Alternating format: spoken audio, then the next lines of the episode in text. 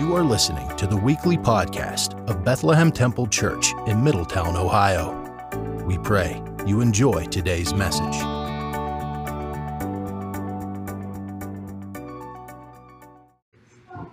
But we thank and praise God for you being here on today. In Luke chapter number 10, I'm going to read verses 30 down through verse number 35.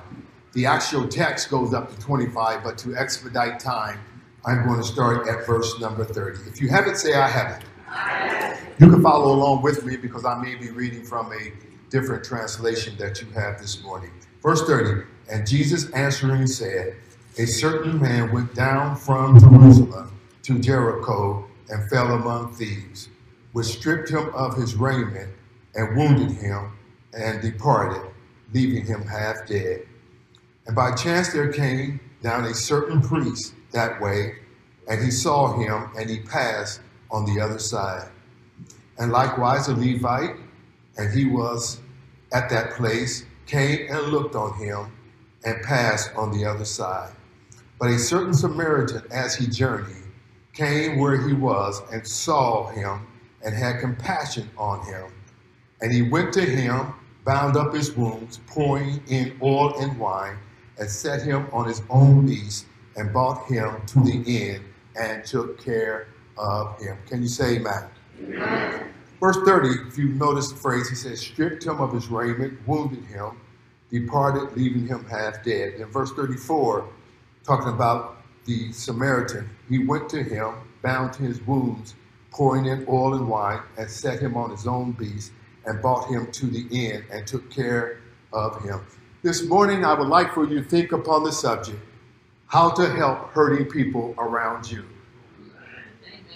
How to help hurting people around you. Father, in the name of Jesus, we thank you, Lord God, for this day. We thank you for this opportunity that you have given us to come. We ask you now to let the words of my mouth and the meditations of my heart be acceptable in thy sight, O Lord, my strength and my redeemer. And all God's people say, Amen. Amen how to help hurting people around you. Hurting people are all around us each and every day. It is evident that our world is going through some very, very trying times. Not only our world, but our community, our local community, have been devastated by seemingly violence that is breaking out in various places in our young people are getting caught up in violence and we see the drug addictions, uh, uh, the fallout of a lot of things that are going on just right in our own community. And we find out that even though these are some trying times, it has affected all of us in some kind of way. People are hurting not only as we see things are going on in the community, but people are hurting financially, they, they are hurting emotionally, they're, they're hurting spiritually. And uh, when people hurt, we have to be able to feel what they're feeling or being able to identify what they're going through. See, we got to understand that even though people are hurting, it, it doesn't matter what uh, financial background you're in, it doesn't matter what your zip code is. It doesn't matter whether you're black, white, young, old. Job said, Man that is born of a few days is already full of trouble. In, in other words, trouble and hurting does not relegate itself to a certain class or a certain people or a certain race. All of us are dealing with trouble. Do anybody know anybody that is hurting, that is in trouble today? Now, we can either respond by being indifferent, as we can see, and apathetic, or we can look at the situation and say we can do something about it. Oftentimes, we're apathetic and indifferent because it hasn't hit our house yet. We, we, we're indifferent because it hasn't happened to our children yet. But the point of it is just wait. Tell your neighbor, just wait. If you live long enough, because all of our families are dysfunctional. That comes from Adam. And because all of our families are dysfunctional, All of our families will hurt at some time, and they will hurt us at some time. And therefore, we got to learn that just because it didn't happen to me today, I better not put my nose up in the air because trouble's right around the corner.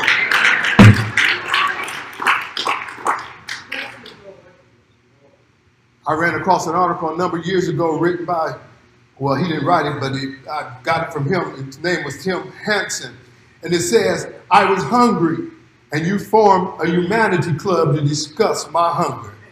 Thank you. I was in prison, and you crept off quietly to your chapel to pray for my release. Nice. I was naked, and in your mind you debated my morality of my appearance. What good did it do? I was sick, and you knelt and thanked God for your health, but I needed you. I was homeless, and you preached to me about the shelter of God's love. I wish you would have taken me home. I was lonely, and you left me alone to pray for me. Why didn't you stay? You seem so holy, you seem so close to God, but I'm still very hungry, lonely, cold, and I'm still hurting. Does it really matter? The bottom line is because people, hurting people matter to God, as God's church, hurting people ought to matter to us. Uh, somebody ought to give God a praise on that one. He said, I didn't come for you folk who already been healed. I come for the folk that are sick. I, I come to die for those who need some help. And so, therefore, hurting people matter to God, and therefore, hurting people in our community, in our families, in our society, they ought to uh, hurt us because they are hurting, and we got to ask ourselves, what can we do to get ourselves engaged with people all around us? Now, when we look at the structure of the parable of the Good Samaritan, it is defined by two questions. First of all, he asks the question, What must I do to receive eternal life? That is found in verses 25 through verse 28. We did not read those in your hearing. But the New King James Version says, Behold, a certain lawyer stood up and tested him, saying, Teacher, what shall I do to inherit eternal life? Because Jesus was the great teacher, they wanted to try him. And they said, What do we have to do to inherit eternal life? First of all, that's a uh, uh, How can you inherit eternal life? It, eternal life is not something that you can work for. It's something that is given to you by relationship with Jesus Christ, first of all. But he says, How do I inherit? And this lawyer, and the lawyer in their sense was not somebody that was like a late Johnnie Cochran. It wasn't somebody who was a social lawyer, but it was somebody who knew the law, the Old Testament. They were very versed in scripture. And this lawyer said, You got to love the Lord your God with all your soul, mind, body. And he said, Love your neighbor as yourself. Jesus responded back to him, said, and you answered very well, or your answer is right. You're right on point with your answer. The Bible lets us know this man, no doubt, thought that I could trap Jesus. And he asked a question. He says, Yeah, but who is my neighbor? This man asked a question trying to trap Jesus and, and tried to stretch it. And he was saying, Well, in, uh, in other words, we were saying, Who do I have to love? Who do I have to allow into our church? Who do I have to allow into my social sphere? See, just by the fact that this man was saying, Who is my neighbor? He was limiting some people, he was marginalizing some people. If he was really that concerned, he should not have asked, Who is my neighbor? He should have said, Who can I be a neighbor to? This week, this month, this year, don't ask ourselves the question who do I just gotta be friends with? Who do I just gotta talk to? Who do I just god gotta let them pass my way? But who can I put myself out of the way? Who can I be a friend to? Who can I be an encouragement to? Who can I help along the way? Because as God helps me, I want to turn that thing around and be able to help somebody else. I believe that's what our Sunday school lesson was about today. That as God comforts me, He comforts me that I can comfort and help somebody else. Can I get a witness in the house? So, who can I be a neighbor to? Expand our thought, expand the paradigm of our thinking. Now, in this particular parable, there's four types of people that are mentioned. First of all, we have the victim, we have the abuser, we have the indifferent, and then we have the passionate. Now, when we or compassionate. And, and first of all, we see the victim. The Bible says a certain man went from Jericho, uh, went from Jerusalem down to Jericho. See, Jerusalem is about 2,500 feet above sea level, and Jericho is about 800 feet. So he had to go downhill to a place, and they said it was a bloody path because it was like a ravine, and thieves and robbers would hide there waiting to get somebody. See, the truth of it is that this particular victim, he put himself in this situation. And how many times do we put ourselves in situations? Somebody said, well, he should have went with somebody. If he known that there were thieves and robbers down that road, he should have done something better. But how many of us have put ourselves in situations that we knew better? Oh, let's be real. How many of us put ourselves in situations that we was hesitant and we should have been more cautious, but still something happened and God still protected us in the midst of our messed up situation. Again, it was called the bloody way because of things that would happen. And, and, and, and because this man went this way, that there's a lot of people that are hurting today. There's mothers that have children, and there's grandmothers that are raising children they wouldn't expect to raise. There's all kinds of problems that people are hurting today in our society, and, and, and parents worrying about their children who are not saved. That, that some of them are saved and they walked away from God, and that's weighing on our hearts. That hurt is just bothering us. But I'm telling you about a God that we can cast all of our cares upon. And his name is Jesus. Then there was the abuser. The Bible said he fell among thieves or he fell among bandits. See, the bandits or the people that abused him, they exploited him. They took what he had. They took what he worked for. They took his things and they took it for himself. Now, y'all stop me before I go too far. There are certain elements of our society, there's certain elements of our government they want to come in and take and exploit people. Now, I told you to stop me if I go too far. They want to exploit us. We done paid in Social Security all our lives. And they want to call it an entitlement. It's not no entitlement. I paid into it. And now you're trying to find a new way to tax me because you don't know how to budget your budget. Because you don't know how to tighten up the purse strings. Because you got your own little pet project. Now you are exploiting people for your own good. Y'all ain't stopped me yet. They exploited it and they, they had a mindset what is yours is mine. Well, what, what you work for, I can take it. Well, what, what you put years in, I can do away with it. And that's the mindset that is being uh, predicated or being uh, demonstrated across our nation today.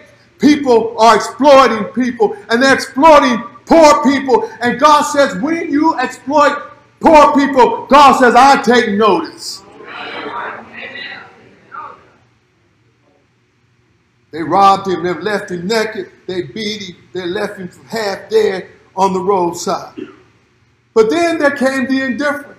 The Bible says there came a priest by him, and the Levites came by, and they saw this man, and I'm sure some of the things that made a, may have came in their minds. Well, first of all, I'm too important to stop. Have people ever thought that they was too important to see the hurts of other people, thinking they're too important to lower themselves to get involved in somebody else's life, thinking them too important to uh, to condescend myself down. No doubt, this man These men that walked by, they could have been thinking, let somebody else do it. They could have been thinking, I'm going to church. I'm too busy. That's for some of you religious folk. I'm going to prayer meeting. I, I, I see you and I'll, I'll say a word for you, but I got to keep on going. No doubt this man might have been thinking, I'm wearing my temple garment. I got my suit on. I can't afford to get my suit dirty trying to mess with you down there beating up and might get some blood on me. And I, I just don't want to deal with you right now. But then the Bible said there came somebody who had compassion. And this is the jest of the good Samaritan because this man saw the need of the man. And the Bible said he came to where he was. How do we help people? First of all, we got to be willing to go to where they are. We keep on talking about that's build up our church, that's build the church. We can't fill the church until we learn to go to where they are. The Bible don't tell them to come to church. He tells us to go out and compel them to come into God's house. We got this thing twisted. We got this thing backwards. We've got to go out to where they are. We've got to meet them where they're struggling. We got to meet them on their corner. We got to meet them in their addiction. We got to be able to meet them to where they are. He, he came to where he was. In other words, he was willing to step out of his comfort zone. And if we're going to touch people, we got to be willing to talk to folk who don't look like us, don't dress like us, don't smell like us, don't use Christian terms like us. But that's what it's all about. He came to where he was. He had to be willing to step out of his comfort zone. We must be willing to go where they are. And in this case, where he was was geographical. He was at a certain place in Jericho. But we've got to be willing to go to people where they are emotional. Their heart might be broken with grief. We got to be willing to go. They might be dealing with something financially. We got to be willing to get involved. They might be dealing with a spiritual issue where they feel like God has forsaken them and feel like their prayers are not being answered. And the devil has told them you have committed the unpardonable sin. But we can be there and tell them just by the fact you got a conscience and just by the fact that you feel condemned, let you know God is still dealing with you. I love it because the Bible said he came to where he was. And that paints even a greater picture of our God. The Bible says, when we were yet without strength, in due time, Christ died for the ungodly. In other words, Christ did not wait till we can come to him because we wouldn't even be in church today. We wouldn't be in Christ today. But he came to us when we couldn't go to him. We need to go to them when they can't come to us.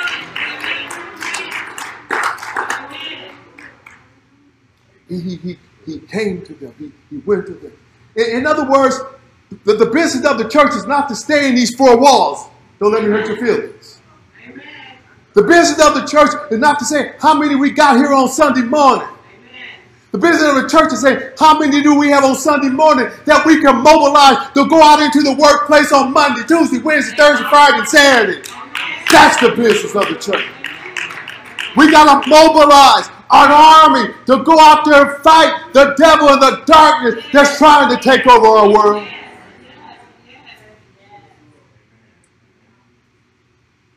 Notice, how do we help people?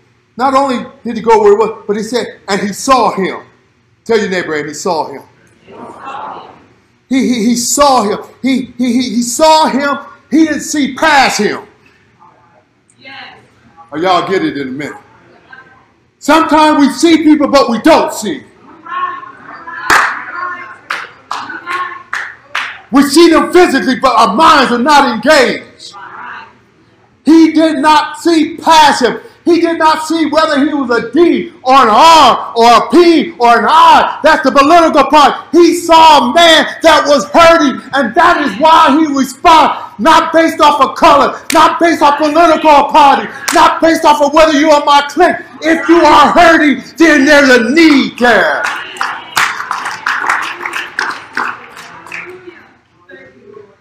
Society have done a good job in dividing us. Racially, politically, young, old, and we're so divided among ourselves. But we as God's people, as the body of Christ, cannot allow that spirit to come in the church. We got to look past all of that because one day Jesus, he looked past all of our faults.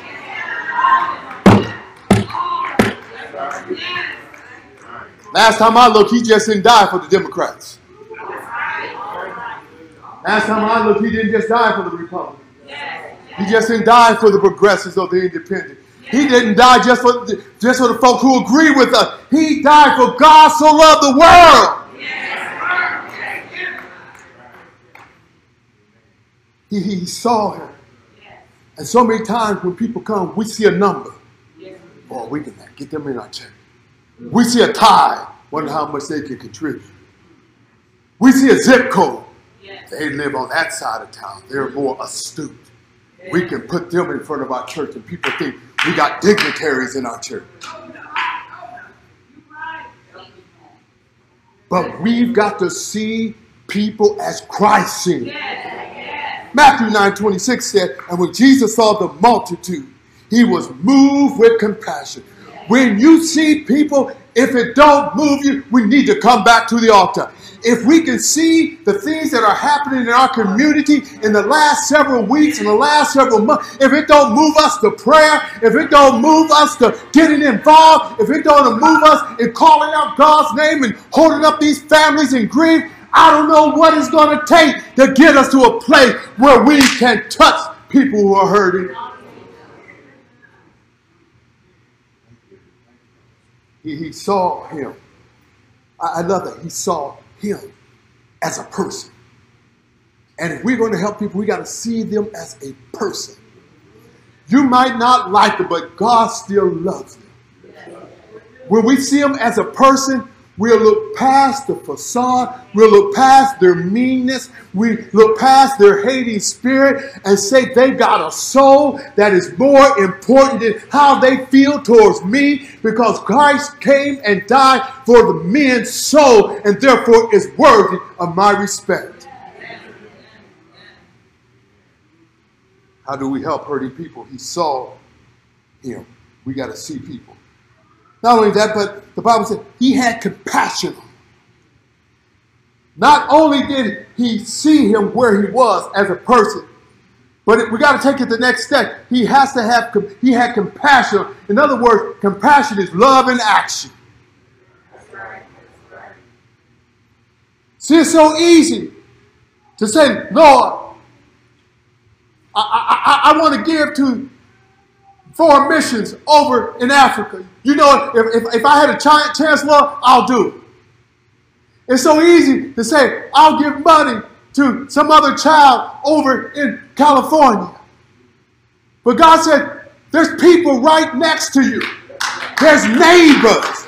There's schools right in your community that you'll walk past every day. Don't give me your abstract theology. Put your feet where your mouth is and go out and be a witness for me.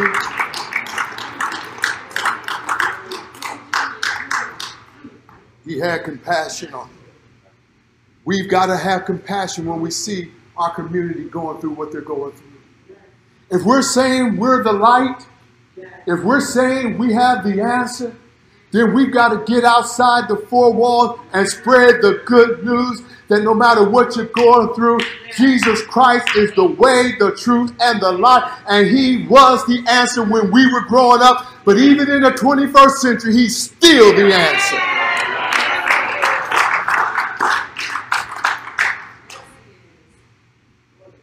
How do we help hurting people? Notice what He did. He served the man according to the man's need. See, now I'm understand, I'm not being sacrilegious. I'm just going to the, the text.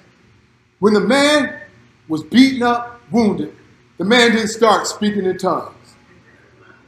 That ain't what he needed. He didn't even start a prayer meeting. He saw a practical need. There's times where people will come and they say, Pastor, so and so need uh, $50 to pay their rent. What about the $50 in your pocket? What about the 20 you got? No, come on, y'all. We want to put it on somebody else. We want to pass the buck on, let somebody else do it. But the Bible says, how dwell the love of God in you if you see your brother in need. It didn't say the brother got to ask you. He said, if you see your brother in need and you shut up your bowels of compassion, how dwell the love of God in you? He, he saw a need. And yes, sometimes that need will be prayer. Sometimes that need will be somebody that will listen. Sometimes that need will be somebody who's got open arms. Sometimes that need will be being able to help financially. But he ministered to the need. Lord, give us a discerning spirit to see the needs that are around us and let our feet get busy fulfilling the call of doing what you called us to do in these last days. Let's not get distracted by all the bells and the whistles and the frizzles that's going on. But Lord, you've called us for such a time as this.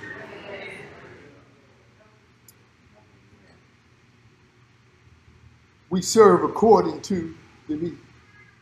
See, sometimes the need is all I need is a mature person that I can tell them, man, I messed up. And they won't be taken back by my mess. Anybody ever been there? Oh, thank you. Sometimes you need folk in your life that you can say, I made a raw mess of my life. And you don't need them preaching to you. You don't need them throwing quoting scriptures. We know we messed up. We just need somebody to say, I'm here for you. I got you. We'll get through this together. And if you ever need to call me, call me. I'm hurting. I don't need a sermon. I'm hurting. I don't need a lecture. I know all that. I've heard enough sermons. I've preached enough sermons. But when I'm going through somebody, I need somebody to say, I'm with you, I'm holding on to you, I'm praying with you, I'm calling out your name before God. I'm there with you. That's how we touch it.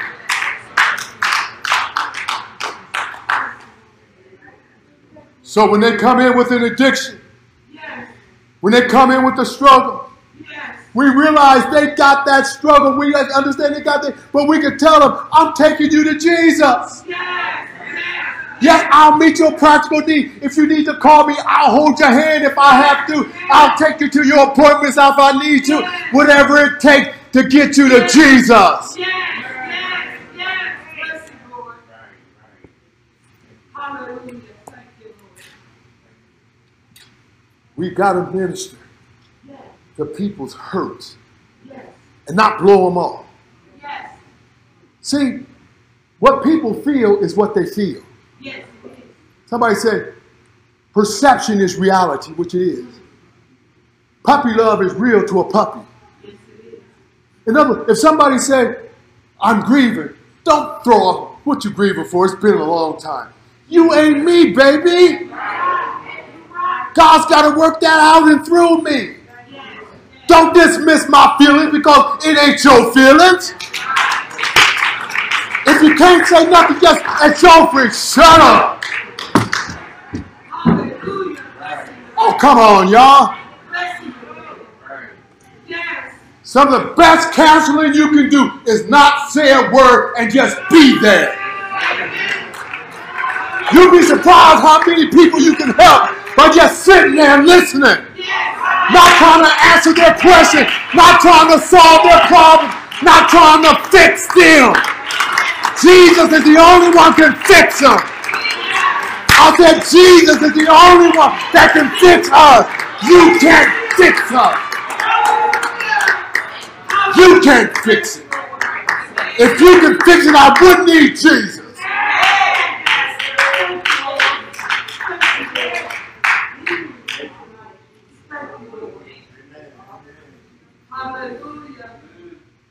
You ain't always got to have the answer.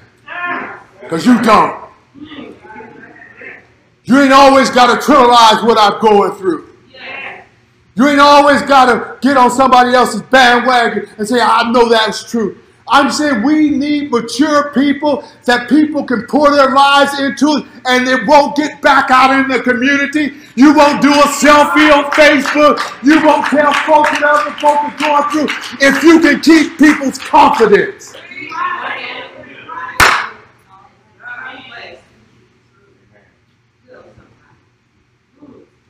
Some people always got to be the first one to let it out. Until it's their business. Until it's their family. Until it's their stuff. And then they want to cover it up.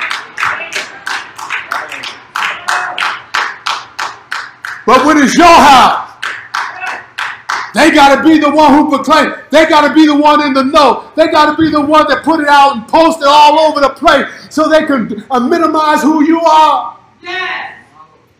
But if we're going to help hurting people, yes. people got to feel confident that they can tell us whatever they're going through. I'm trying to close. One thing I learned early in my life, there was a situation that I went to a, a, a minister, and the minister told me, if that ever happened to you again, and it wasn't sin, he said, if that ever happened to you again, I'm going to take you out of that program. And in my mind, I said, I'll never go to them again. My situation is, if you or my child ever come to me and say, I'm going through this, I will never dismiss them and say, well, don't you ever come to me again because I might be the bridge. Y'all don't hear me. I might be the bridge. So even though we've had this conversation before, still come back to me. Or y'all don't hear me. Even though you know I'm going to fuss, still come back to me. Even though you know I'm going to still pray for you, but still come back. Leave the door open.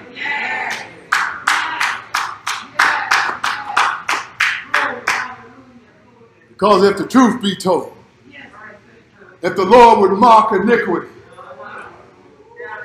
this church would be empty. yeah, I'm talking about you too. I know some of y'all been saved 40, 50, 60 years. But if God was to mark iniquity, who would be able to stand? Lastly, how do we help people? The Bible says he set him on his own beast. And the Bible says took him to the what we would call the hotel, and he paid the innkeeper enough for a few months in their culture. But he says, when I come back, and if he stayed any longer, I'll pay. To help hurting people, it's going to cost us. Tell your neighbor it's going to cost. It ain't going to be easy, what I'm trying to say. It's going to cost us our time. People call. There, there was a time early in my ministry I told one particular person, and I, and I meant it until they start doing it. I, I said, "You can call me anytime, 12 o'clock." He, they wasn't working. I got to work. Working two jobs. They call me 12 o'clock at night, 1 o'clock in the morning. And where I want to react, man, you know what time it is? But I knew that if I cut him off, if I severed the relationship or made him feel like he can't come to me, I might again be the only bridge he has. And you got to realize it's only for a season. Once they get strengthened, they won't call you for stuff like that. Don't kill somebody too soon. Don't cut them off too early. Because if God would have cut us off in our infancy, we would have never been where we are today.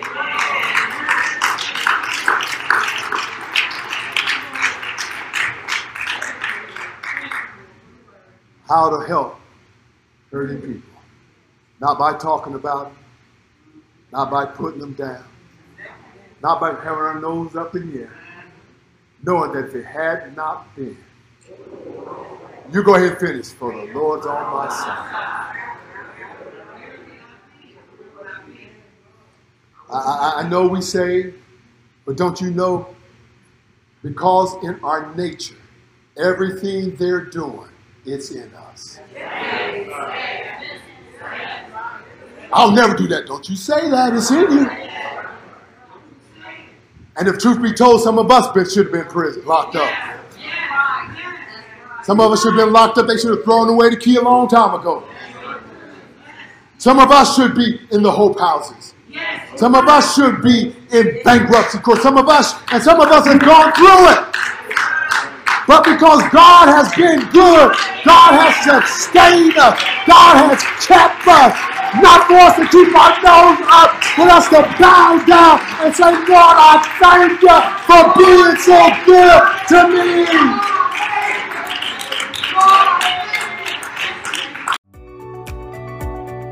Thank you for joining us. Please like our podcast and leave us a five star review. God bless and have an amazing week.